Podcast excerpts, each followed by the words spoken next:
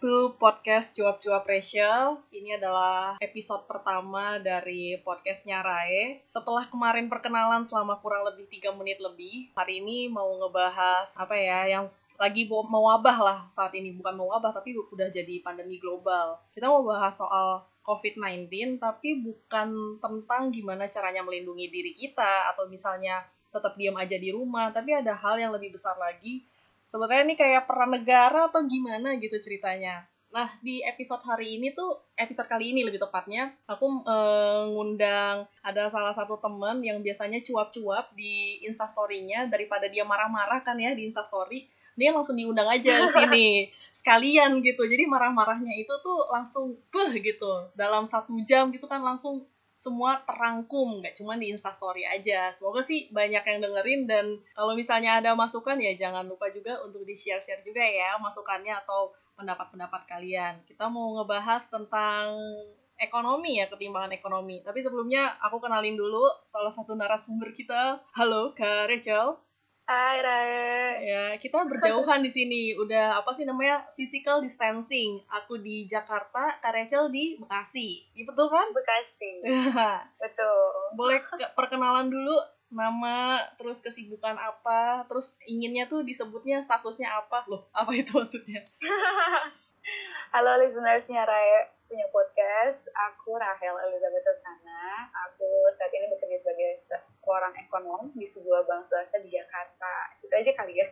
Oke, ekonom di salah satu bank swasta di Jakarta. Nah, waktu itu kan sempat ngebahas di apa tuh namanya di Instastory ya, membuka pertanyaan terkait soal ekonomi, ketimbangan ekonomi dan juga COVID. Emang sebenarnya dari wabah ini atau misalnya dari pandemi inilah karena udah mengglobal kayak gitu apa sih yang dilihat dari perihal perekonomian suatu negara gitu? Kan juga kemarin kan ada yang sempat bilang udah lockdown aja lah tuh negara gitu.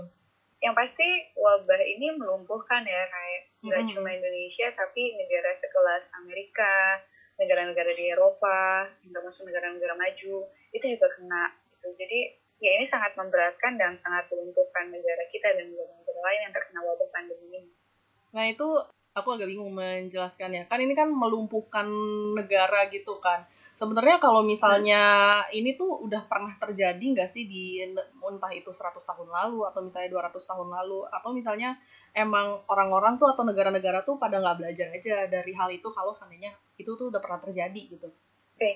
sebenarnya ini hal yang sangat baru ya. Maksudnya penyakitnya ini kan penyakit baru juga hmm. COVID-19 kalau ditanya pernah nggak dulu kita kena wabah? Pernah ada uh, wabah cacar wabah SARS dan yang yang terbaru ini adalah COVID-19 tapi setiap wabah penyakit itu punya sesuatu yang unik gitu sehingga harus diselesaikan dengan dengan cara yang unik juga.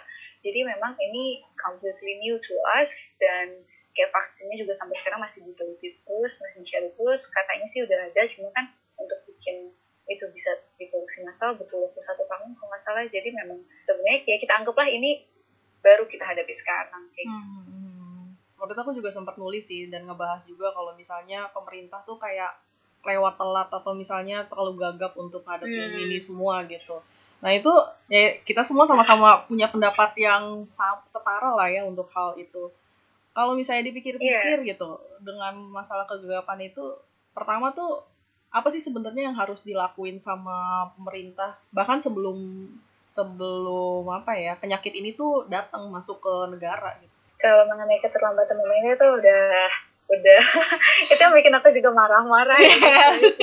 sama marah-marah juga. Dampak, saya dampaknya kerasa banget tuh sekarang kan. Ya hmm. gimana sih kamu terlambat misalnya ke sekolah.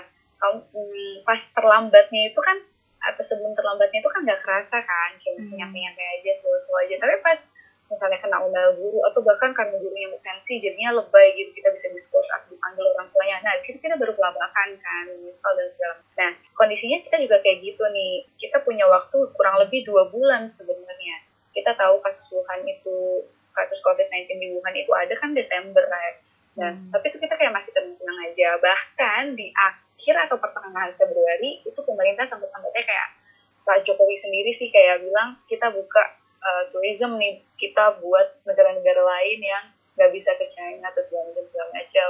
Padahal ini oh, udah padahal udah banyak yang bilang ini wabah penyakit loh kita bisa kena juga. Kayak gitu Hmm. dari endemi bisa jadi pandemi. Tapi kayak banyak lah sekelas wapres sama menteri juga kayak bilang tenang aja ada doa kunut tenang aja kita religius. Jadi kita pasti ingin melindungi yang maha kuasa ya partially bener sih tapi kan akhirnya ya kejadian juga nih kayak gini. Sorry tadi habis ngomongin keterlambatan apa?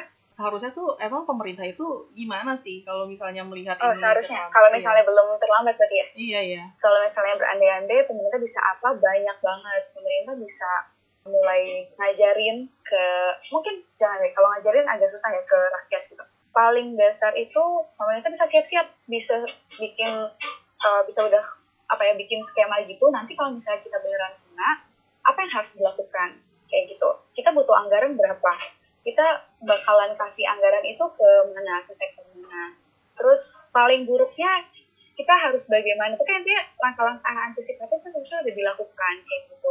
Nggak yang kayak gini kan takutnya terlalu impulsif ya. Dan Hmm. kita juga kalau di sisi fiskal itu Rai, fiskal tuh misalnya di sektor pemerintahan itu tuh banyak regulasinya banyak harus rapat ini dulu rapat itu dulu disetujuin ini dulu disetujuin itu dulu itu kan lama nah makanya kalau misalnya dia dari awal udah mikirin dia bisa memotong waktu itu kan kan ini masa yang darurat kan kayak Hmm. gitu Nah itu kalau seandainya nih, kalau melihat pemerintah dia tuh justru menggelontorkan anggarannya itu untuk wisata dulu gitu dibandingkan masuk ke sektor eh, kesehatan atau misalnya sosial lah gitu lewat Kemensos. Apakah jadi sebenarnya tuh kalau misalnya ngelihat ya, jadi ekonomi tuh jadi satu hal yang utama banget gitu untuk pemerintah dan untuk soal kesehatan itu sendiri itu sebenarnya bertolak belakang nggak sih dengan pertumbuhan ekonomi gitu? Jadi gini, perlu kita ketahui juga bahwa sebelum ada sebelum ada wabah penyakit ini, itu tuh sebenarnya kita tuh tahun 2020 ini proyeksi perekonomian kita itu melambat.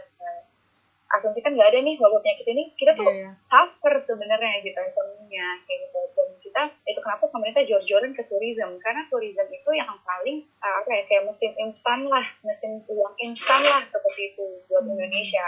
Mesin uang yang gak instan tapi sustainable apa? Manufaktur pabrik-pabrik tapi kan itu Hmm. butuh waktu. Butuh waktu buat narik investor buat butuh waktu buat bangun pabrik butuh waktu buat perizinan dan lain sebagainya Tapi emang prioritas soal pertumbuhan Prioritas. itu sendiri em, kan itu kan kalau yang aku pernah dengar dan baca ya tahun 2016 yang kita pertumbuhannya paling tinggi ya. Tapi dari 2016 sampai 2020 itu turun atau misalnya naik? Karena aku nggak ngikutin berita ekonomi banget gitu sih. Jadi kita sejak udah satu dekade ini itu kita cuma di kisaran lima persenan gitu uh, pertumbuhan ekonomi kita. Nah uh, terakhir itu kan tahun lalu kita 5,02 katakanlah 5 gitu kan. Nah tahun ini tuh tadinya diprediksi 5 atau 4, koma sekian tapi kayak 4,9 kan dia 55 juga. Itu dengan asumsi kita oh ya by the way kita perlambatan ekonomi di Indonesia itu bukan karena salah Indonesia doang tapi emang ada perlambatan juga di global Hmm. di Amerika dan juga di Eropa seperti itu. Jadi kita juga kena dampaknya karena kita negara berkembang. Itu asumsi pertumbuhan 5% tahun ini atau 4,9% itu udah udah dengan usaha jor-joran ya. Nah, Mhm. Jadi memang kita emang mau nggak mau mengalami perlambatan pertumbuhan ekonomi. Nah, ketika ada COVID ini ya udah kayak gitu kan. Jadi mungkin pemerintah juga sempat denial karena kayak ngerasa ya China kayaknya cukup oke lah untuk men-tackle masalah ini sehingga tidak ke mana-mana. Tapi ternyata kan yang juga penyakit, namanya juga virus ya tersebar ke semua negara sekarang kan kayak gitu.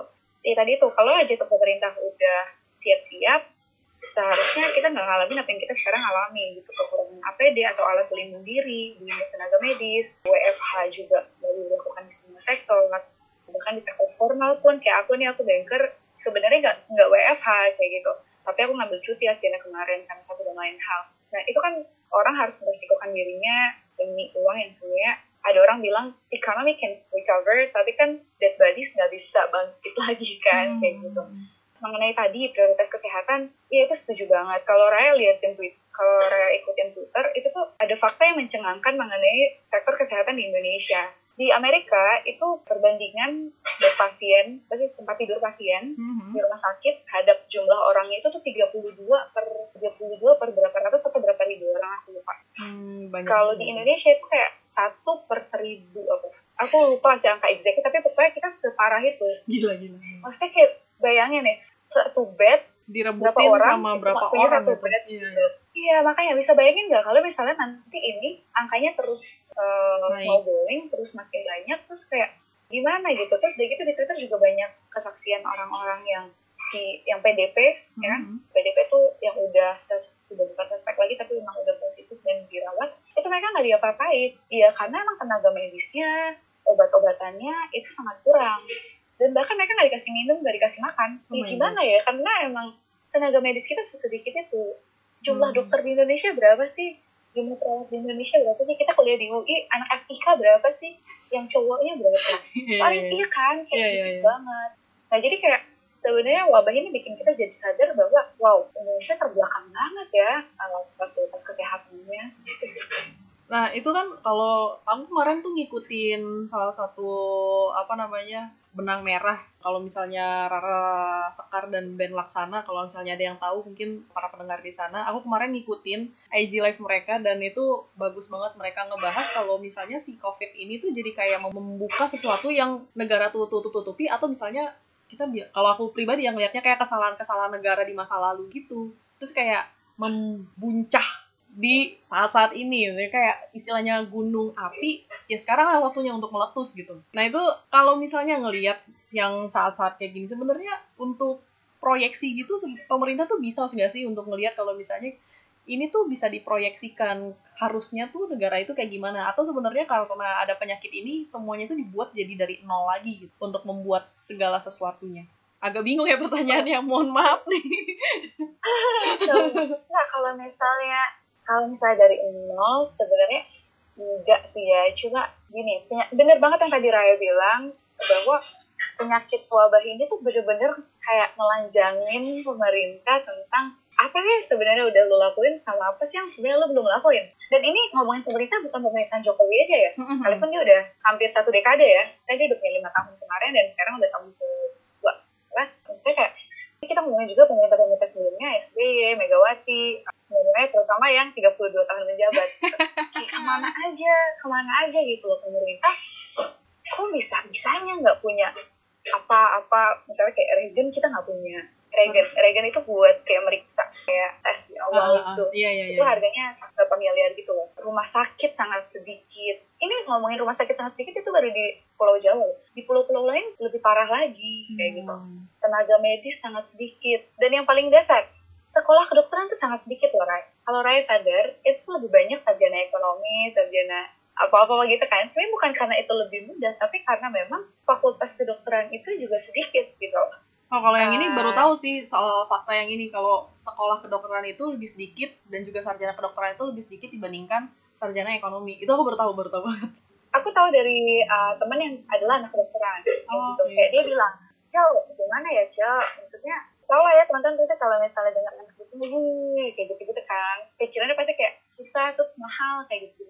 Nah, sebenarnya tuh ini dibalik anekdota ini, kita harus lihat akarnya gitu bahwa loh kesehat kalau misalnya tenaga medis. Bayangin kita ada 260 juta uh, penduduk, tapi dokternya cuma berapa ratus orang misalnya.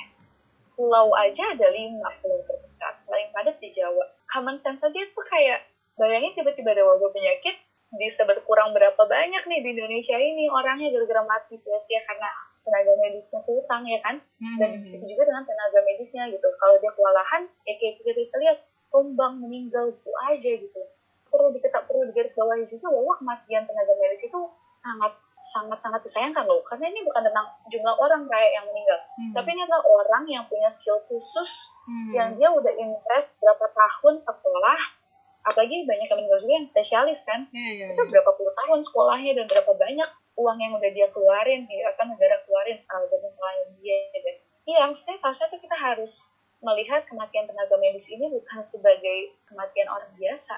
Kematian hmm. orang biasa aja itu sebenarnya sangat disayangkan kan apalagi kematian tenaga medis yang jumlahnya nggak seberapa di negara ini.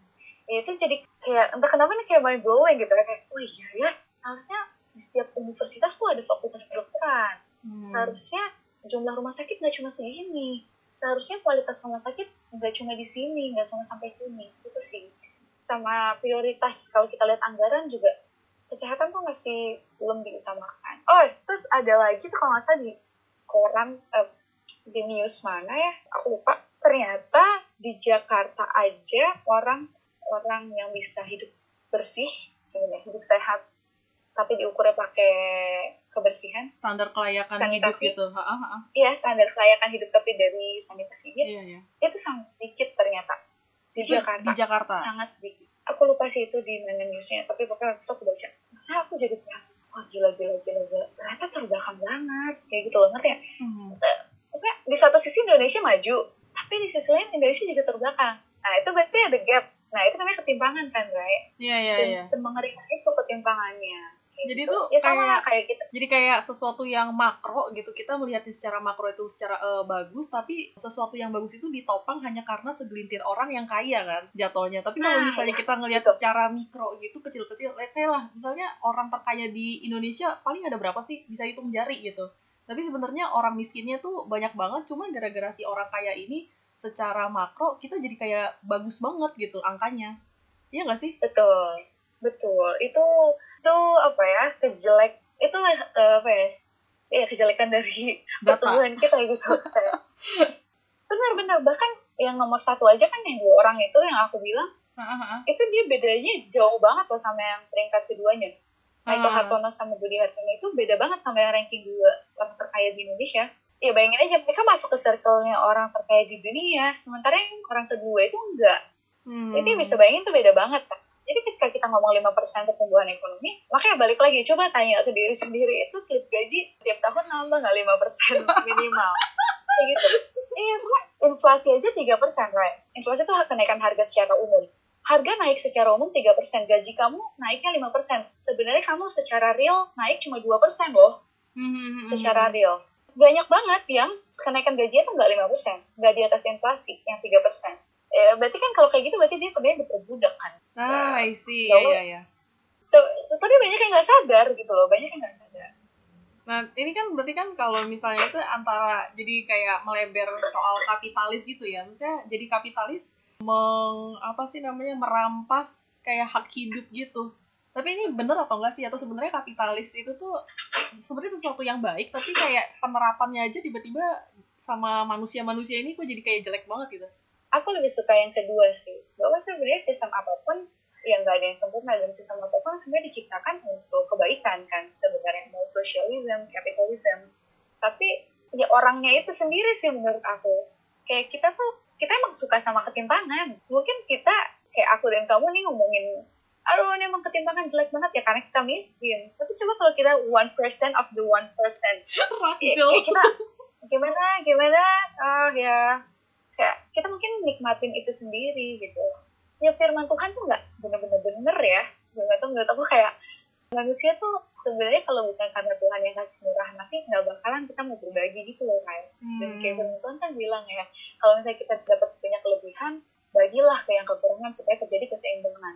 Tapi kenyataannya sekarang sampai detik ini nggak ada, ada keseimbangan kan? Ya kenapa? Karena emang enggan berbagi gitu loh berapa berapa triliun sih kita butuh buat wabah ini? Berapa triliun sih kita butuh buat lockdown? Eh, berapa ber- triliun sih kita butuh buat memberikan alat-alat bantuan medis? Berapa triliun yang dimiliki sama orang terkaya di Indonesia? Seberapa persen sih itu? Tapi nggak segi maksudnya nggak semudah itu kan untuk mereka mem- memberikan gitu. Hmm. sama pemerintah pemerintah juga punya anggaran berapa ribu triliun tapi nggak semudah itu juga kan mau diberikan untuk tenaga medis atau orang miskin yang Berarti poinnya adalah enggan untuk berbaginya itu yang jadi permasalahan. Nah ini balik lagi soal enggan berbagi dan apa sih namanya ya masalah berbagi dan juga gotong royong ya kan kalau misalnya ada yang kaya banget dan juga banyak banget yang miskin berbagi itu kan jadi part of gotong royong yang katanya adalah culture-nya kita gitu. Nah betul kemarin kemarin ini sempat dibahas juga soal crowd ya crowdfunding gitu di kitabisa.com tuh banyak banget sebenarnya. Nah itu jadi kayak eh, di satu sisi memang itu jadi hal yang kayak langkah yang dibilang tepat sih sebenarnya. Ya kita bisa bilang itu lah short short way gitulah yang yang bagus gitu. Tapi di sisi lain itu jadi kayak tamparan juga nggak sih ke pemerintah loh? Harusnya kan pemerintah punya duit buat apa sih namanya buat ngebiayain rakyatnya. Tapi kok kenapa harus ada banyak orang di luar sana? Bahkan yang dia cuma nyumbang sepuluh ribu dua puluh ribu gitu untuk kayak bantuin ya udah deh buat beli APD entah itu juga buat beli bahan makanan untuk misalnya di sektor-sektor informal gitu. Abang ojol misalnya gitu. Itu tamparan gak sih itu buat pemerintah? Buatku sih itu kayak tamparan sih cuma aku nggak tahu ya mereka menganggap itu seperti apa gitu. Ya sama ya aku juga nggak tahu mereka nganggap itu seperti apa karena aku bukan bagian dari pemerintahan. Tapi bener Ray tapi bener di satu sisi kita senang banget. Eh gila ya ternyata terlepas dari mereka motivasinya apa ya itu mah urusan mereka sama Tuhan ya. Iya betul. Tapi kayak oh gila men royal banget lu atau oh gila men lu sensitif banget. Kayak seneng ya ngelihatnya yang usaha pencarian dana buat beli APD atau buat atau yang apa pesan makanan untuk abang driver. Itu Iya, tuh iya, manis iya. banget loh asli kayak oh ternyata Indonesia nggak seburuk yang kita pikirkan. Kayak Hmm, gitu hmm. rakyatnya nah cuma balik lagi ke pemerintah again ini sebenarnya gara-gara denial. Kalau aja misalnya waktu itu dengerin gitu kan eh, dengerin baik-baik gitu banyak loh yang udah bilang gitu di Januari dan Februari Pak ini kita nggak siap-siap Pak ini bisa nggak siap-siap? Eh malah dibilang apa coba sama buzzer-buzzer? Aduh nih lagi cari panggung nih buat 2024 aduh ini pengkhianat negara nih pakai gitu-gitu. Kayak aduh kenapa ya? Maksudnya kita kok menurutku tuh mungkin bukan pemerintah. Ada dosa maaf ada dosa, dosa masa lalu pemerintah benar. Tapi yang lebih buruk lagi kayaknya sistem politik kita sih menurutku. Itu yang bikin juga jadinya eh, misalnya pemerintah mau ngambil apa atau misalnya ada langkah iya apa jadi susah. jadi semuanya serba dihubungin sama politik gitu. Iya jadi kayak sistem politik kita tuh kayak bikin aku percaya banyak ASN yang bertanggung jawab dan pinter Hmm. uh, untuk menangani menangani hal ini. Tapi mungkin karena sistem politiknya yang udah kacau atau rusak, ini bikin mereka jadi nggak nggak bisa. Sama seperti kita nih rakyat, jadi nggak bisa ngomong ke wakil kita sendiri, jadi nggak didengerin. Begitu juga dengan mereka yang di birokrat gitu. Mereka mau melakukan sesuatu tapi jadi nggak bisa juga karena satu dan mereka di sistem politik kita yang udah aneh banget ini kayak gitu sih. Ya, berarti ada benang kusut antara sistem politik kita sampai akhirnya merembet ke masalah ekonomi dan ketimpangan ini semua gitu. Betul betul. Terus juga apa namanya selain soal ketimpangan ekonomi kan juga kalau aku sih perhatiinnya juga ada ketimpangan infrastruktur sih. Bahkan sebenarnya ketimpangan dari penggunaan bahasa pun tuh dipakai sama pemerintah. Jadi Iya iya iya. jadi malu. WFH, work from home, social distancing. Oh my god, ini jadi jaksel banget sih ya, bilingual. Iya iya iya benar. Kita harus ingat juga bahwa kita adalah negara kepulauan.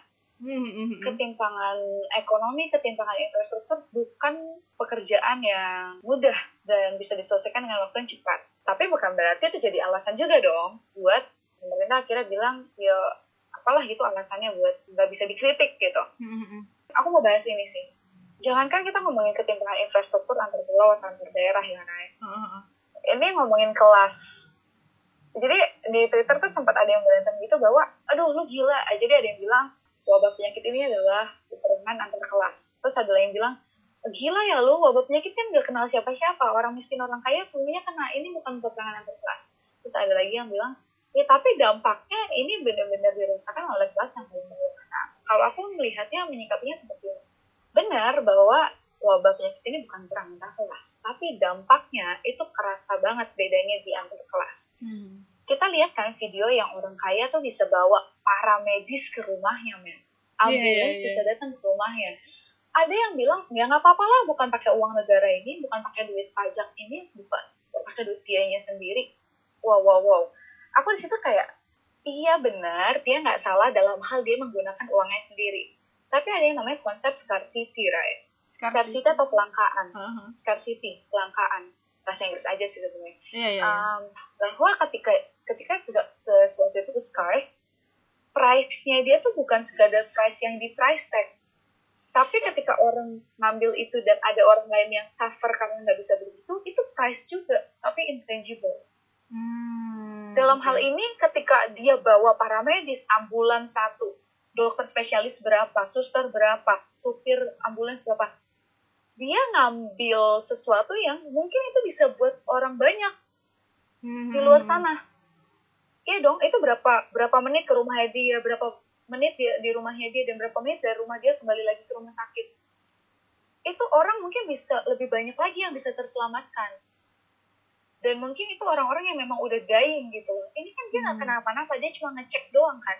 Bener Hmm. sih dia punya duit, tapi masalahnya sumber daya yang dia ambil itu mungkin lebih berharga lagi, harganya lebih tinggi lagi kalau dipakai orang lain yang lebih membutuhkan, misalnya ODP atau PDP kayak Iya, ya? Jadi kayak kenapa ya masyarakat kita masih di level kan bukan pakai uang negara? Aduh men. Iya tapi masalah sumber dayanya tuh terbatas gitu loh. Dan ya gitu bahayanya lebih bahaya dibanding sekadar pakai duit negara atau enggak. Itu sih. Nah, tapi kalau misalnya dengan per, uh, persepsi, ya tapi kan tuh pakai duit dia itu juga ja- jadi apa ya? Bukan denying sih, mempersepsikan kalaupun gue punya duit juga gue akan ngelakuin kayak gitu juga. Maksudnya itu adalah untuk diri gue sendiri. Ya balik lagi sih keengganan untuk berbagi itu gitu. iya iya eh, selfish banget sebenarnya ya, gitu Iya, jadi kayak terkadang tuh bahkan orang uh, rakjel kayak kita aja juga bahkan mengatakan sesuatu yang selfish gitu ya. Soalnya kalau misalnya lu jadi apa sih namanya? Jadi crazy rich gitu juga. Gue rasa sih kadang-kadang itu juga bakalan kejadian gak sih kalau misalnya kayak gitu? Iya makanya sebenarnya kayak ya mungkin kita kayak gini kita ngomongin kayak gini ya karena kita miskin aja tapi enggak lah tapi enggak lah aku percaya kalau misalnya mau kita miskin mau kita kaya kalau emang kita tahu firman menurutku ya Iya, iya, iya. kita pasti nggak kayak gitu kita nggak kayak gitu sih menurutku ya Hmm. pertanyaannya kita mm, tahu firman dan melakukannya atau nggak di situ sih sebenarnya makanya baik kita miskin atau kaya seharusnya kita emang stick sama firman Tuhan. Lebih kepada ya sebenarnya apa pun agamanya kalau misalnya memang kita punya hati sih ya itu akan nggak akan juga kita mikirin Iya. orang lain sih gitu. betul betul betul, eh betul. mikirin orang lain kok salah jadi kayak terlalu selfish gitu maksudnya mikirin di sendiri mohon maaf pemirsa kesalahan obrolan ini Dan terus juga masalah apa namanya ketimpangan kan infras terus juga penggunaan bahasa segala macam kadang aku ngeliat birokrat tuh kayak wow kamu tinggi sekali aku di bawah sekali. Walaupun maksudnya ngerti dengan pembahasan mereka tapi em, buat let's say lah orang yang di pemukiman padat kayak di Tambora kayak gitu kan nggak yakin sih kalau misalnya mereka mengerti. Bahkan juga ini tuh agak miris ya waktu tadi ngomongin soal sanitasi. Jadi kan katanya udah mulai dibikin tempat cuci tangan di beberapa daerah gitu misalnya di beberapa eh, titik di Jakarta lah. Terus ternyata itu tuh jadi kayak sesuatu yang wow banget dan mahal banget untuk orang-orang di sekitar situ gitu. Maksudnya di satu sisi ngelihat oh gila kemewahan itu tuh maksudnya ya bahkan soal kebersihan itu juga dianggap sesuatu yang mewah untuk ya kita bilang secara klasifikasi kelas sosial bawah gitu kan.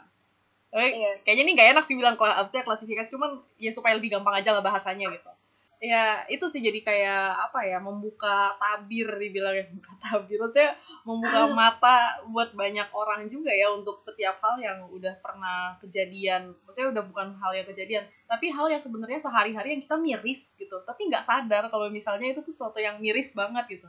Cuman gara-gara ada si Hmm. covid ini tuh jadi kayak menampar bolak-balik karena kan kita menghadapi sesuatu yang berbeda gitu. Ketika menghadapi sesuatu yang berbeda kan jadi kayak berpikir gitu kan ini harusnya iya ya harusnya begini ya harusnya begitu ya. Selama ini cuman kayak ya ya udahlah biasa aja gitu.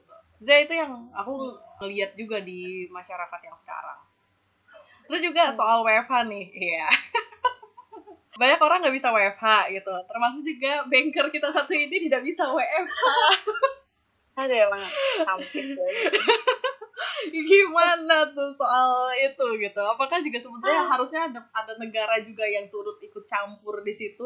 Jadi kan ada rakyatnya nggak bisa WFH bahkan juga sebenarnya beberapa sektor nggak bisa WFH sih. Maksudnya apa Iya, ya? iya, iya. iya itu nggak mungkin tuh dikerjain di rumah. Bener. gimana tuh? Jadi gini, sebenarnya memang hal-hal yang esensial itu pasti nggak bisa WFH, betul. Tapi kan bisa dong ada kompensasi buat mereka yang nggak bisa WFH. Hmm. Seperti misalnya ditambah dong asuransinya dia, ya nggak? Atau Hmm. ditambah dong, in- dikasih insentif dong dia, karena kan ibaratnya they are risking their life gitu loh, Hmm. for the sake of others' life, dan for the sake of bisnisnya si owner, kayak gitu. Tapi aku nggak tahu sih di tempat lain, tapi di tempatku sendiri nggak ada tuh insentif-insentifan. Kami nggak boleh WFH karena kami treasury di sebuah bank, terus kalau banyak kami nggak. Teman-teman kan pasti ngalamin juga lah bahwa tetap bisa ngambil duit tuh di ATM, tetap bisa transfer ini itu, tetap bisa belanja online ya karena ada kita yang bekerja juga di sana gitu kan. Tapi maksudnya kami nggak dikasih, nggak di provide baik itu alat eh, APD apa alat eh, pelindung diri perlindungan diri ataupun yang yang yang se- biasa aja ya maksudnya nggak yang kayak tenaga medis terus kita juga nggak dikasih insentif kita juga nggak dikasih Asuransi. asuransi ini kan kayak gimana ya gitu loh. Itu yang bikin sebenarnya orang akhirnya kritik orang akhirnya marah-marah. Karena bukannya kita nggak sadar bahwa apa yang kita lakukan ini berguna buat orang lain. Tapi Hmm. kita sadar tapi ya kompensasi dong kayak gitu. Masa kita sama aja sama yang WFH gitu loh. Hmm. padahal yang WFH enak gitu kan. Bisa mengisolasi dirinya bisa eh, negara. Itu tadi ya karena memang tidak tegas sedari awal tidak transparan. Jadinya ya business owner juga mungkin kayak ya dan cuma imbauan doang kan bukan perintah. Jadi ya gitu gitulah gitu. Hmm. sebisa mungkin cari celah supaya mereka tetap untung tanpa harus bayar keluar lebih kayak gitu. Hmm. oh sama satu lagi.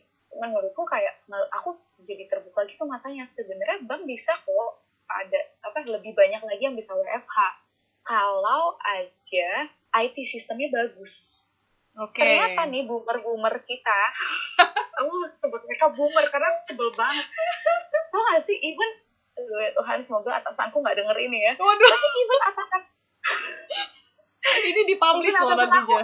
iya maksud aku semoga nggak denger Iya, ini iya. even mereka even mereka nggak tahu VPN coba Oh my god. oh my god kayak lu VPN aja nggak tahu singkatannya apa VPN itu fungsinya apa? Mereka nggak tahu. Terus kayak nggak nggak heran sih aku bahwa IT sistemnya tuh belum bisa. Mereka nggak ada yang di cloud gitu loh ngerti nggak? Oke, oke. jadi kami tuh nggak bisa jadi sebenarnya kami ada yang bisa WFH lebih banyak kalau aja mereka tuh pakai IT kalau aja mereka punya IT sistem yang lebih mumpuni. Kalau aja mereka bikinnya di cloud. Tapi kan memang kalau bikin di cloud kan ya lebih mahal mungkin terus mereka harus belajar lagi juga mungkin harus mereka harus lebih eh, harus bayar expertise lagi mungkin. Cuma maksudku itu penting kan coy ketika Hmm. udah ngadepin wabah penyakit kayak gini kayak gitu. Cuma ya gimana ya sebagai buruh yang nggak sadar dirinya buruh kayak ya udah jadinya kita tetap aja tuh dibikin nggak nggak dibikin WFH dan ya kalau kami sakit atau kalau kami mati kami tinggal diganti jelek banget kan kayak gitu Iya, tapi itu iya. kenyataan Itu kayak pilihannya ada dua gitu gak sih? Maksudnya ini jelek banget. Matinya gara-gara mati karena covid atau misalnya mati karena nggak dapet makan. Itu kayak miris sih sebenarnya, miris banget. Itu kayak ya udah dua pilihan Iya, itu iya. aja. Mau mati karena iya apa? benar sih Nah, terus juga soal IT. itu kayak Nah, ah, ah. ya, gimana iya gimana? maksudnya, maksudnya kita nggak kayak gini gitu loh kayak sebenarnya kita bisa lebih baik dari ini nggak sih cuma nggak tahu juga ini salahnya di mana sih kayak udah out-outan gitu benangnya Hmm. jadi kayak ah udah biarkan mereka yang di atas sana saja yang berpikir Nah soal apa namanya IT sistem itu kan yang digalain sama pemerintah juga soal ekonomi digital dan lain-lain Ah, lah itu. gitu. Itu kayak apa ya? Bukan kayak itu ya. bullshit banget tau nggak Ah, sih? iya semacam kayak omong kosong banget gitu. itu kayak ahaha 4.0 aduh lu aja nggak tahu VPN 4.0 4.0 heran gue Jadi tempatnya orang bergibah dan juga ini nih mengeluarkan marah-marah. ya ini gini loh kayak ini tuh menarik ya kayak kita punya staff sus milenial right? Hmm. kayak ini lagi hangat banget nih di Twitter nih. Mana nih staff sus milenial? Nah, sementara staff sus milenial ini mereka nggak punya wewenang buat memutuskan apa-apa. Iya Mereka iya. cuma sebagai advisor. Ya, jadinya aku jadi ngerasa juga apa tuduhannya aktivis-aktivis atau SJW SJW itu agak make sense juga bahwa kita itu anak muda sering dijadiin token politik. Asik bahasa politik. SJW banget nih. Token apa? Token, token iya token politik. Eh iya itu maksudnya gimana token politik tuh? itu tuh bahasa SJW banget. Ya. Jadi gini, token politik itu kayak pemerintah pengen kelihatan bahwa mereka tuh mendengarkan aspirasi anak muda, mereka melibatkan anak muda. Nah itu dengan cara membawa mereka, membawa anak muda ini representasi anak muda ke lingkarannya mereka, ke circle-nya mereka. Tapi lu diem aja, lu cuma Pajangan ya, aja politik gitu. kan sih kayak lu diem aja, ya lu sebagai advisor ya kan kata-kata bagus itu advisor Iya. tapi mereka nggak punya wewenang ya gimana kalau nggak punya wewenang Raya ya kan sama aja Tapi kayak ingin berkata kasar di sini. ya jadi masuk akal gitu Iya, loh iya, iya. soalnya aku lihat gitu si Belva kemarin bikin klarifikasi gitu kan bahwa kami itu adalah advisor bla bla bla bla bla terus jadi terus SJW SJW bilang tuh kan bener lu token politik doang. Jadi make sense juga gitu loh. Ya juga ya mereka emang ada sih di sana mereka sangat dekat dengan pemerintah tapi mereka nggak bisa berbuat apa-apa. Ya udah. Ya, tetap balik lagi ya. apa namanya peranan let's say kita bilangnya baby boomer. Aduh heran sih. Sebel sih dan itu juga yang kayak karena ini juga jadi kayak bahan evaluasi juga sih. Kalau misalnya apa yang dibilang dengan ekonomi digital itu ternyata masih belum bisa diterapin. Karena secara apa ya pemahaman mereka dengan ekonomi digital aja tuh masih berbeda satu beda-beda gitu. Yang kedua juga nggak rata gitu loh. Maksudnya mereka pun gue nggak tahu sih ini mau mereka tuh mau belajar atau enggak sih nah, ini ini permasalahan. Karena orang uh, kalau misalnya orang udah lebih senior tuh kan permasalahannya adalah mau untuk belajar lagi untuk merendahkan diri. Karena mereka udah banyak belajar sebelumnya jadi mungkin udah enak gitu dengan belajar. Ya nggak tahu juga ya mohon maaf nih kalau ada orang tua yang mendengar. Walaupun sebenarnya di satu sisi anak muda kadang-kadang dengan idealisnya mereka mereka ya gitulah agak songong juga lah. Kadang-kadang anak muda tuh lebih songong dibandingin orang tua gitu nggak nggak bisa dikasih tahu jadi kayak mesti ada titik tengahnya juga untuk mereka dengan keseniorannya mereka untuk hal-hal yang esen, yang esensial tapi secara teknis itu bisa dikerjain sama anak muda gitu. Menurutku kerendahan hati eh selain sikap mau berbagi, kerendahan hati itu juga penting ya. Hmm. Buat kita yang muda, kita harus rendah hati uh, dengar cerita-cerita mereka, ya apa yang mereka udah laluin itu pasti berharga kan. Yeah, iya. Maksudnya uh, mereka di zaman mereka hebat, makanya mereka bisa sampai sekarang uh, sampai sekarang masih eksis gitu kan jadi wajib juga kita dengerin omongan mereka. Tapi di sisi lain mereka juga harus rendah hati saya dengerin omongan kita. Karena mereka udah hidup di dunia yang sangat berbeda dengan masa lalu mereka. Kayak disruption, terutama teknologi, itu kan nyata, Rai, gitu loh. Hmm. Ya kalau misalnya mereka nggak mau dengerin kita yang udah... Kita ini kan termasuk savvy lah ya. Kita belum bisa dibilang native, digital native, karena itu di bawah kita, anak-anak bawah kita. Tapi kita savvy. Kita hmm. savior gitu dibanding mereka gitu. Bukan savior juru selamat, safir yeah, gitu loh. Iya kan, kayak gitu dibanding mereka. Jadi sebenarnya mereka juga harus dengerin juga gitu bahwa ada hal-hal, terutama yang repetitif, yang bisa lo lebih cepat gitu. Ada juga hal-hal yang nggak perlu lo ketemuan. Ada juga hal yang ya gitu-gitu kayak mereka tuh masih percaya. Ya itu tadi balik lagi ke kantor tuh gitu. Enggak, ini tuh uh, komputernya tuh ada di gedung sana, gedung sana. Jadi memang kita harus kerja di sana.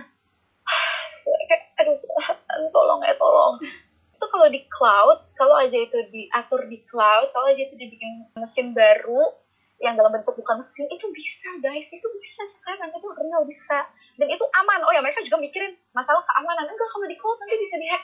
Kalau aku jadi anak IT aku tuh aku sedih sih kalau aku jadi anak kecil aku kayak lu meragukan kemampuan gua untuk bisa bikin security yang secure gitu loh. ya. Ya maksudnya kayak ya gitu lah ini emang harus rendah harus rendah hati sih dan saling dengar mendengar sih sebenarnya. Yeah, dan yeah. fokusnya itu bukan ke kepentingan diri sendiri atau kepentingan kaumnya sendiri tapi kepentingan bersama. Iya yeah, iya yeah, yeah. karena ini permasalahannya juga kita melawan sesuatu yang gak kelihatan sih. Ini serem banget. Menurutku ya ini serem banget karena kita gila kayak ngelawan hantu loh kan sih film ya, kayak film apa ya? Kayak film itu yang setan yang gak kelihatan. Ini kan serem banget. Kalau dulu tuh pernah ikut apa sih namanya ekskul bela diri kan? Ya kalau misalnya hmm. itu musuh di depan enak ya nonjok doang tuh gampang gitu. Tapi kalau bisa yeah, ditutup yeah, matanya yeah. di mana dia? Iya iya kayak gitu kan? Iya. Dan itu sih maksudnya um, pemikiran untuk kita harusnya bersatu bersama untuk melawan sesuatu yang tidak terlihat itu yang yang belum ada kayaknya gitu. Kalaupun misalnya ada paling cuma segelintir orang. Karena masa-masa krisis kayak gini juga menunjukkan siapa diri kita sebenarnya ya jatuhnya gitu. Apakah kamu adalah betul. makhluk yang serakah? Atau kamu mau makhluk yang berbagi? iya, betul, betul. itu itu benar-benar kelihatan banget kan di masa-masa yang sekarang ini. Dan juga WFH itu juga kalau bisa dibilang permasalahan adalah IT system. Yang kedua mungkin lebih karena ini ini yang ngeselin sih ketika orang ngelihat WFA tuh yang beberapa orang tuh gaji dipotong karena WFA. Iya, gitu. kali. Aduh.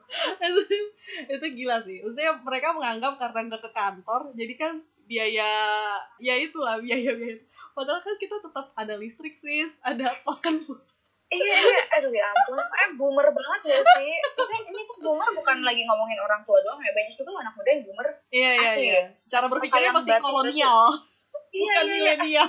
Kayak iya sama aja kan kayak orang tuh ng ngelihat orang yang kerja di startup iya apaan tuh kerja? Masa bajunya kayak gitu? Iya apaan tuh kerja bisa dari rumah? Iya apaan tuh?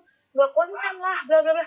Ya kenyataannya startup mereka gede ya start, kenyataannya startup mereka jalan kenyataannya lu pakai jasa startup mereka. Maksudnya pemikiran-pemikiran yang kamu kayak gitu tuh kadang suka dan itu implikasinya ke duit masalahnya. Duit Hmm. itu yang bikin orang jadi daya belinya berkurang kan kalau dipotong oh kasihan banget sih Rai. Oh satu lagi sih. Psikologi orang tuh kena banget loh.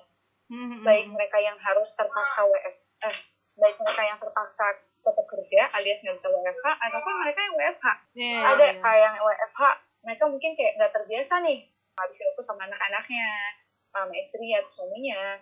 Jadi kayak ya udah suka berantem atau apa. Ini yang aku baca-baca ya. Iya, iya. atau mereka yang nggak bisa WFH jadi panik sendiri parno sendiri. Kayak aku juga sempet kayak gitu sih minggu lalu gitu kan Duh, nih megang kayak di kereta gitu kan mau megang grip Duh, itu bekas apa ya? Aduh, itu Ah. aduh, kayak gitu-gitu. Terus orang gitu. kayak bersin dikit. Ya, kayak gitu-gitu. Terus jadinya kita kayak, ketika kita bersin, aduh, jangan-jangan gue udah positif nih. Jadi kayak beban gitu. Iya, iya, iya, iya. Iya, Terus kayak, nah terus bisa bayangin gak sih psikologi orang yang itu enak gitu. Kita misalnya kita berpenghasilan. Mereka yang seharusnya berpenghasilan jadi nggak berpenghasilan. Kayak misalnya mungkin kurir barang, ekspedisi atau apa kan jadi berkurang.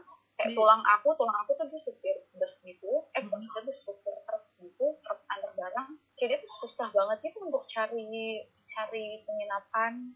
Rumah saudara kan biasanya numpang-numpang di rumah saudara biar murah kan. Hmm, hmm, hmm. susah ya karena itu. Hah ini dari Jakarta? Aduh aduh aduh kayak gitu gitu terus kebijakan ngatur suhu badan juga. Mereka kan memang karena di lapangan suka panas kan. Maksudnya suhu badan rata-rata yang beda sama kita gitu loh Ray. Hmm, hmm, Dan itu kayak mereka tuh susah susah untuk masuk ke naik pesawat kayak gitu Oke. padahal mereka gak kenapa-kenapa kayak gitu. Nah maksudnya aku kayak bayangin mereka tuh yang penghasilannya udah minim terus kayak gini jadi makin minim harga juga jadi susah mahal. Iya, iya. terus obat juga langka. Semalam tuh aku baru mulai cari vitamin C karena aku radang terus kayak gak ada dong di Alfamart, Alfamidi, Indomaret. Astaga ini orang-orang pada kenapa ya?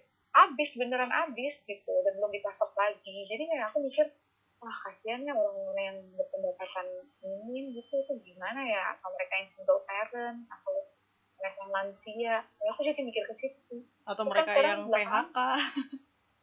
Karena ini gelombang PHK juga lumayan sih kayaknya. oh iya iya Apalagi iya, di iya. sektor apa namanya pariwisata sama F&B kan. Karena aku di F&B kan, jadi ngerasa dampaknya juga lah gitu. Iya, nah makanya maksudnya pemerintah tuh seharusnya kasih buffer sih. Emang gede, ya gimana ya? Kayak aku pernah tulis di stories aku gini, ada keluarga aku sakit. Aku padahal tadinya pengen, aku ngerasa tuh kerjaan aku di umur aku segini tuh udah kurang lah gitu. Misalnya gaji aku tuh cuma berapa. Aku pengen gaji aku naik. Tapi terus tiba-tiba keluarga aku sakit. Dua-duanya hal yang baik kan. Kayak aku pengen punya karir yang lebih bagus, baik. Toh nanti itu juga ending-endingnya buat keluarga. Tapi masalah keluarga aku sakit dan butuh biaya gede dan itu mungkin aku harus ngutang banget kayak ya gimana maksudnya mau nggak mau kita nyelamatin keluarga kita dong. Hmm, hmm, hmm. again ekonomi can recover tapi kan pribadi nggak bisa. Aku berharap pemerintah ini benar-benar cepet cepet deh tuh kucurin bantuan langsung tunai bantuan pangan non tunai kredit di freeze dulu lah gitu kan Iya, orang-orang pada punya tagihan kan. Iya, iya. itu di freeze dulu lah karena ini aja aku ngerasain banget gitu. Sebulan ini belanja bulannya dua kali dong. Gila itu kayak aduh jadi kayak untung lagi cuti jadi pengeluaran juga agak tertekan kan nggak cuti kan ongkos mahal gitu makan juga dan sebagainya ya aku bayangin tuh sedih banget sih ya itu sih soal ya bill kita bakalan jalan terus kan gitu. Nah itu juga apa ya multi sektor juga yang harus bergerak bergerak juga gitu dari pemerintahnya juga. Nah itu ya gimana caranya lah, maksudnya jangan sampai orang tiba-tiba diputus listriknya karena nggak bayar. Sedih banget sih di masa-masa pandemi Iya. kayak begini gitu. Itu, iya iya benar setuju itu dan ya. maksudku entahlah maksudnya ya mungkin kita awam kita nggak tahu apa ya di sana tuh kayak gimana gitu hitung-hitungannya mereka tapi menurutku adalah lebih bijak kalau memang pemerintah nggak apa-apa nggak usah mikirin dulu ekonomi kita jalan atau yang penting secara real kita nih sehat kita nih pulih lagi. Hmm, dan mengenai bonus demografi ya bonus demografi itu kan berakhirnya di 2030 atau 2035 berakhirnya jadi itu sampai sekarang masih terjadi. Bu- dikatakan bonus karena banyak orang yang usia produktifnya. Ini kalau usia produktifnya gara-gara penyakit ini kita jadi banyak yang mati atau apa ya kualitas hidupnya jadi turun sehingga nanti kita bisa jadi orang yang sakit-sakitan dan segala macam. Bahaya. Jadi menurutku udah lah mau nggak mau let go dulu lah. Kayak tadi di ilustrasi aku aku yang pengen les dulu atau sertifikasi dulu biar bisa dapat pekerjaan yang dengan gaji lebih tinggi ya udah tahan dulu aja tahan diri dulu tahan pengen itu. Nanti pasti akan ada waktunya cuma ya sekarang fokusin alokasinya dananya itu keluarga yang lagi sakit itu lagi dying Hmm. aku berharap pemerintah ke situ sih. Ini tuh kita masih ngurusin ibu kota negara baru. Iya itu itu penting sih benar. Tapi bisa nggak nanti dulu gitu loh Iya, iya, iya, iya. ini ini kasihan banget nih dan jangan lupa kita kan nggak cuma corona lah yang kita dapat.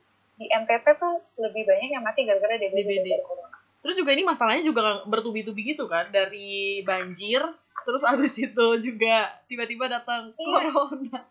Terus pada dia- sadar nggak sih ini tuh masih bulan ketiga coy di 2020 tapi rasanya tuh kayak udah lama banget Iya. Iya iya iya. Rasanya lama banget sih kayak aduh ini kapan sih berakhirnya gitu. Ada kayak pas banjir aja tuh kita marah-marah gitu kan. Khususnya yang di Jakarta ya yang kebanjiran kita marah-marah sama Pemprov. Ini Iya. mana sih yang kerja? Ya, termasuk saya marah-marah juga walaupun nggak kebanjiran tapi sedih aja dulu pernah kebanjiran waktu tinggalnya masih di daerah Jakarta Timur sana. ya itu gitu itu jadi kayak sega- segala macam masalah mau itu adalah masalah yang karena datang tiba-tiba kayak si covid ini maupun juga masalah karena mungkin jelek manajemennya segala macam ya balik lagi sih. Mohon maaf pemerintah yang disalah-salahin emang kayaknya tugasnya dia terlalu berat gitu. Tapi ya udah kita salah-salahin aja dulu. Ya ya jangan jadi PNS atau mereka yang bekerja di pemerintahan lah. Kalau nggak mau disalah-salahin ya nggak sih? Maksudnya kita yang di swasta tuh disalah-salahin juga kok. Cuma ya sama owner kita sama atasan kita ya nggak? Iya iya iya karena iya. kita di sektor itu. Ya mereka ya gitulah. Karena ya, kerja untuk aku rakyat. lah dapat dapat pensiunan sampai mati ya ya kayak gini nih di Hmm. kata-katainnya gitu ya. Iya iya iya. ya nggak apa-apa lah asal nggak denial aja gitu sih. Karena oh kita kritik juga mungkin ada yang sebenarnya kritiknya berlebihan atau destruktif gitu. menjatuhkan. Heeh. ya destruktif. Tapi aku rasa di masa kayak gini justru yang lebih destruktif tuh pembelaan-pembelaannya buzzer sih. Entah kenapa? Yang Hmm. destruktif dibanding kritik-kritik yang ada. Mungkin kritik-kritiknya oke kok masuk akal. Hmm. kayak gitu Nah itu jadi satu pelajaran penting juga ya soal nggak usah denial. Biasanya kan kalau kita kan dengernya nggak usah denial itu kan soal self acceptance dan mindfulness gitu-gitu segala macam. Tapi ternyata nih pemerintah juga ya dia juga harus mempraktekkan itu dalam skala yang lebih besar juga sih untuk mencoba untuk memahami dan mengerti terus juga suaranya paling nggak didengar gitu. Jadi nggak yang kayak enggak kok gue bener segala macam. Sombong banget kau. iya benar dan sebenarnya pendekatan yang paling oke tuh kombinasi antara top down top down approach sama bottom up approach. Kan kalau pemerintah kan top down tuh Hmm. ya kan? Dia tahu nih di atas sana makronya gimana terus dia ke bawah gitu kan ngasih arahan dan segala macam. Tapi dia seharusnya juga dengerin dari bawah ke atas eh, untuk dia terusin ke atas. Hmm. nah kombinasi itu yang menurut aku akhirnya bisa bikin win-win solution sih. Hmm. kalau top down eh, ya kalau top down terus ya udah. Jadi siap-siap lah 2024 banyak yang nggak milih gitu Nah juga permasalahan Iya. soal bottom up juga mungkin ini juga adalah kritikan untuk anggota DPR sih. Maksudnya apa apa gunanya mereka juga kalau misalnya dengan menjabat sebagai wakil rakyat gitu kan. Kayak aduh kalau itu udah Udah obrolan. lah emosi aku. obrolan panjang dari tahun berapa sampai sekarang. Terus juga Eh, tapi ah, kayak aku bingung juga ya itu wakil rakyat kemarin habis kita milih kan ada banyak tuh yang muda-muda ya wah iya tentu Maksud saja. aku, Mungkin token politik juga juga. ya. token enggak politik. dong enggak dong enggak dong dalam hal ini dia bukan token politik mereka sebagai mereka punya wewenang loh token politik itu buat mereka-mereka yang jadi staf Staf sus. ahli staf sus tapi kalau untuk sebagai DPR DPRD mereka bukan token politik loh justru menurutku kayak wah ini yang muda-muda yang di dalam sana tuh ini otaknya bu mentalnya boomer atau emang mereka cuma dipersiapkan oleh orang tuanya gitu ke sana?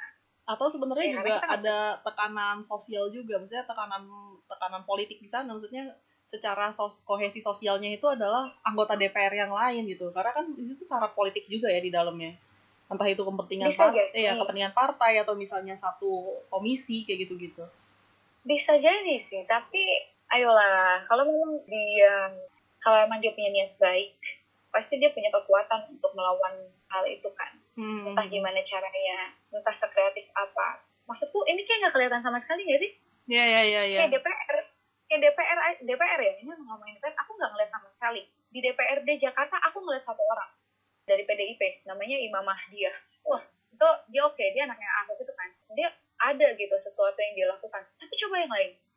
Nggak ada DPR sama sekali aku nggak dengar. Malah DPR yang ada yang aku tahu ya itu yang mereka mau diprioritasin buat diperiksa sama keluarganya. Serba salah ya kita bilang mereka yang stafsus itu token politik tapi ternyata kita punya juga milenial yang udah jadi wakil rakyat tapi nggak ngomong apa-apa juga. Hmm. ini kayak ya nggak tahu salahnya di mana sih nih heran di sini ruang marah-marah aja gue kayak ah tidak tidak semoga teman-teman oh, iya. itu terbuka lah paling nggak pikirannya maksud, maksudku kadang-kadang juga ada orang yang berpikirnya terlalu sempit jadi kayak membela pemerintah dengan ya maksudnya membela secara membabi buta ya tanpa mengkritik gitu karena fans ya. sama mereka-mereka itu nah terus juga kalau misalnya nah. ngelihat dari pandemi ini sekarang gitu itu ini kita belum nyampe satu bulan dan nggak tahu kapan berakhirnya. Kira-kira kalau misalnya ngelihat dan udah seribu. Iya iya iya. Jadi kalau misalnya di Cina aja kan dari mereka mulai woro-woro gitu di Januari Desember akhir gitu kan. Itu sekarang mereka baru mulai agak-agak terbuka sedikit gitu. Itu udah tiga bulan. Nggak kebayang di sini mungkin Juni kan. Nggak tahu juga ya. Karena masalah infrastruktur kita aja juga nggak secakep mereka gitu. Oh kalau masalah itu sih Oke, okay, gini, kita ngomongin solusi dulu kali ya. Iya. Sebenarnya iya. alternatif solusi apa sih yang bisa kita punya? Itu kan ada lockdown sama uh, social, bukan social, physical distancing. Uh-huh. Nah, menurutku kalau ngomongin lockdown, itu kita less likely lah untuk kita lakukan. Kenapa? Karena lockdown itu bayangin. Sebenarnya ini bukan kapasitas uh, kapasitasku sih, aku nggak expert di hal ini.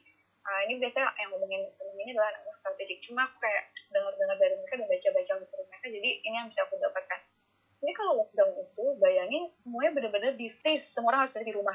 Dan yang di depan rumah kita, dan kita bisa dipukulin kalau misalnya kita keluar. Kita bisa dihukum, kayak gitu. Apakah kita mau seperti itu? Itu satu. Kedua, pemerintah apakah memang sanggup gitu? Karena kalau lockdown, itu pemerintah ngasih makanan. Tentara-tentara nanti ke toko-toko kita, misi bapak ada. Eh enggak deh, yang bukan itu, itu beda kasus. ini, ini kayak uh, tok-tok, uh, ini makanan buat kalian hari ini Nah, apakah pemerintah sanggup gitu untuk memasak, memproduksi makanan sendiri, memasak makanan sendiri, dan mendistribusikannya sendiri? Dan duitnya ada atau enggak? Nah, jadi memang sebenarnya aku juga nggak ngerasa lockdown itu pilihan tepat buat hmm. kita. Apalagi kita juga negara kepulauan yang gede banget dan jauh gitu kan. Jadi mending physical distancing. Tapi masalahnya, nah di sini sih aku kayak merasa kasihannya rakyat suka digoblok-goblokin gara-gara katanya dibilang batuk lah nggak mau physical distancing dan segala macam padahal lagi yang kita balik lagi itu yang nggak mau itu beneran karena karena double atau karena mereka harus kerja. Dua mereka beneran double atau emang mereka nggak tahu gitu loh bahwa sebahaya itu. Hmm. kenapa? Kok bisa nggak tahu? Kan di media sosial banyak ini. Masalahnya pemerintahnya kurang transparan itu dan kurang tegas gitu loh dalam hal ini gimana mereka mau benar-benar aware. Kalau pemerintah di Cina kan mereka benar-benar kasih tahu nih eh segini udah mati. Segini udah kena rumah sakit kita cuma segini. Makanya kita mau bangun lagi tolong. Supaya kita nggak mati nggak mati gitu. Aja mending physical distancing. Dan itu keras gitu dibilanginnya kan. Dan kita bisa lihat ada foto-foto di restoran tuh makan benar-benar jauh-jauhan kan layoutnya. Nah ini pemerintah kita kan kurang tegas kurang transparan dan sekarang masa-masa mendekati Ramadan dan Lebaran iya, iya, iya. udah banyak yang mulai mudik. Iya, iya. aduh itu bisa bayangin nggak? Itu bis penyebarannya bisa separah apa gitu loh. Kalau misalnya kamu dik beneran gitu. Dan kemarin Pak Ahmad Yuryanto dua hari yang lalu deh sorry dua hari yang lalu dia bilang gak apa-apa mudik yang penting physical distancing. Hah? terus kemarin kemarin direvisi nggak boleh mudik maksudku nah pemerintah aja kayak gini. Galau. Ya, gimana rakyatnya?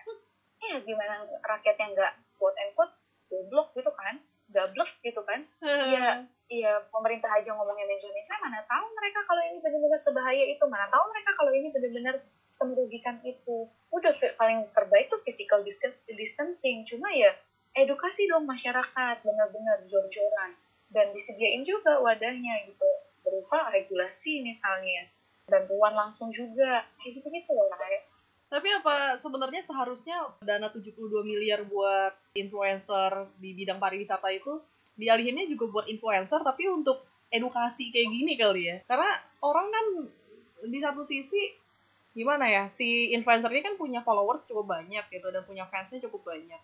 Ya gimana caranya lah mereka untuk ngasih tahu ke followers mereka ya udah nggak usah mudik dulu atau misalnya physical distancing atau juga pola hidup sehat dan bersih kayak gitu gitu dibandingkan harus yang kayak pamer-pamer wisata ke mana di sini bagus banget loh kayak gitu-gitu segala macam di sini kulinernya enak banget loh gitu yang hal-hal yang kayak gitu loh gitu ya kenapa nggak kepikiran sih gitu Iya, tapi menurutku tetap tetap kurang bijak juga sih kalau 72 miliar itu digelontorkan hanya untuk mengedukasi. I mean, hmm. mereka punya humas loh. Hmm. Mereka punya humas Kemenkes. Hmm. Itu bukan orang-orang sembarangan, Ray. Itu pasti anak-anak yang komunikasi kan. Iya, Waktu iya. kita kalau tes CPNS itu kan pasti ada backgroundnya dong ilmu komunikasi buat jadi humas kayak gitu gitu. I mean, ya, berdayakan yang di situ aja kan lebih murah juga. Duitnya hmm. bisa dipakai buat lain hal lain juga kayak gitu. Dan lagian juga menurutku influencer sekarang nggak perlu dibayar mahal mereka bisa kok mau kok banyak kok yang mau untuk ikut serta gitu asal mungkin dikasih apa uh, namanya dipampang mungkin yeah, atau yeah, yeah. orang nanti mau mau mau uh, ini pejabat mau masuk di channelnya dia mungkin exposure sebenarnya kalau pemerintah kreatif tuh bisa kok nggak perlu bayar gitu loh ke anak-anak ini kayak gitu karena tuh mereka udah banyak udah karena tuh mereka udah terkumpul juga dan mereka bisa kapitalisasi tenar tenarnya mereka, terutama endosannya pemerintah, untuk mereka nanti bisa dapat uang lebih banyak lagi gitu kan. Hmm. Nah itu nih cara pikir boomer ini sih kayak sebel aja. Gak apa keluarkan amarahnya. Tapi aku seneng banget loh sama Tuan Nadim. Uh, uh, uh. Itu aku menurutku ya ini nih ini baru nih nilai-nilai yang benar. Uh -huh. Kayak dia berani loh hapus UN menurutku ya pikir-pikir kalau dia nggak kerja di startup kalau dia bukan anak Harvard dan dia kerja nggak di startup yang gede banget itu mungkin dia nggak akan seberani ini dan hmm. mungkin dia nggak akan sepowerful ini serius karena menurutku mental ngapus UN itu mentalnya entrepreneur banget karena kan hmm. kan ibaratnya itu melakukan sesuatu yang nggak pernah dilakukan sebelumnya iya betul betul dan dia bilang apa biaya UN bisa untuk menanggulangi membantu menanggulangi masalah COVID-19. Aku tuh kayak, wow, kenapa cuma dia ya yang kayak gini gitu? Kenapa cuma ya maksudnya ada banyak banget ya pasti tuh kayak di kementerian-kementerian lain yang juga bisa untuk menekan biaya mereka dan merealokasikan anggaran mereka ke ini buat kesehatan ataupun bantuan sosial, jaminan sosial hmm. buat dalam rangka menanggulangi COVID-19. Aku tuh apresiasi, apresiasi banget ini langkahnya Nadine. Ini bukan sekadar uh, menyenangkan hati anak-anak SMP, SD, SMP, SMA nggak ada UN ya. Mm-hmm. Tapi anggarannya emang gede banget kan kita tahu kan iya, UN iya, itu. Iya, Itu politik banget sih sebenarnya di apa namanya dunia pendidikan. Dan itu yang satu suara yang aku suarain dari waktu SMA sebenarnya soal UN itu. Nah kayak berapa tahun berarti? Lakinya berapa tahun? Udah lama ya. Saya UN tahun 2012. itu suara-suara itu dari 2011 udah disuarakan karena terlalu banyak apa ya? Terlalu banyak yang dikorbankan sih dari sekian banyak uang yang dikeluarkan gitu gitu. Ya bagus sih kalau misalnya untuk apa namanya Nadim bisa ngelakuin kayak gitu juga. Dan apa ya dulu jadi kan pas yang terakhir perkenalan soal podcast ini ada yang sempat juga ngasih masukan bahas dong soal UN yang ditiadakan gitu. Waktu itu gue nggak ngikutin banget ya si UN ini ditiadakannya karena apa dan dampaknya seperti apa. Tapi kalau misalnya dipikir-pikir lagi dengan situasi kayak gini bahkan Cina aja itu tiga bulan kan sekitar tiga bulan mereka baru mulai merangkak untuk naik lagi uh, secara kehidupannya gitu. Nah kita apa kabar? UN itu kan sekitar bulan April bulan Mei gitu kan April lah sekitar April nggak akan sanggup juga sih untuk ngerjain. Jangankan itu UN yang online aja tuh juga ih kita tahu. Komputernya masih ganti-gantian internetnya kadang down. Itu itu yang hal-hal yang kayak gitu ya kayak um, ya udahlah paling fix emang paling bener tuh UN-nya kagak ada aja gitu. Dengan situasi yang kayak gini membahayakan anak-anak juga terus juga dengan infasnya juga masih belum siap segala macam gitu. Emang apa yang mau dikejar juga sih dari itu semua Nah terus kalau misalnya itu butuh lebih uh, banyak orang yang bermental kayak Nadim gitu loh di pemerintahan sana. Iya sih? Iya iya iya. Walaupun Nadim juga kayaknya dia tertekan juga dari sana. Soalnya ada ada pidatonya dia kayak agak lo kok ini agak berbeda ya maksudnya agak yang ada yang perlu dikritiki juga lah gitu. Enggak semuanya. Oh, iya. Ya, ya ya kritik itu penting juga tapi yang konstruktif bukan destruktif. Terus kalau misalnya Indonesia lah, let's say misalnya kita bisa kayak bisa kayak China tiga bulan empat bulan ke depan itu bisa bukan pulih tapi mulai merangkak seperti biasa lagi gitu. Memulai kehidupan seperti biasa lagi.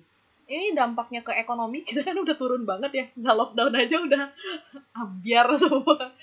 Itu pemulihan Iya. ekonomi itu kira-kira bisa berapa lama sih dari permasalahan ini? Again nggak ada covid aja kita melambat ya seharusnya tahun ini.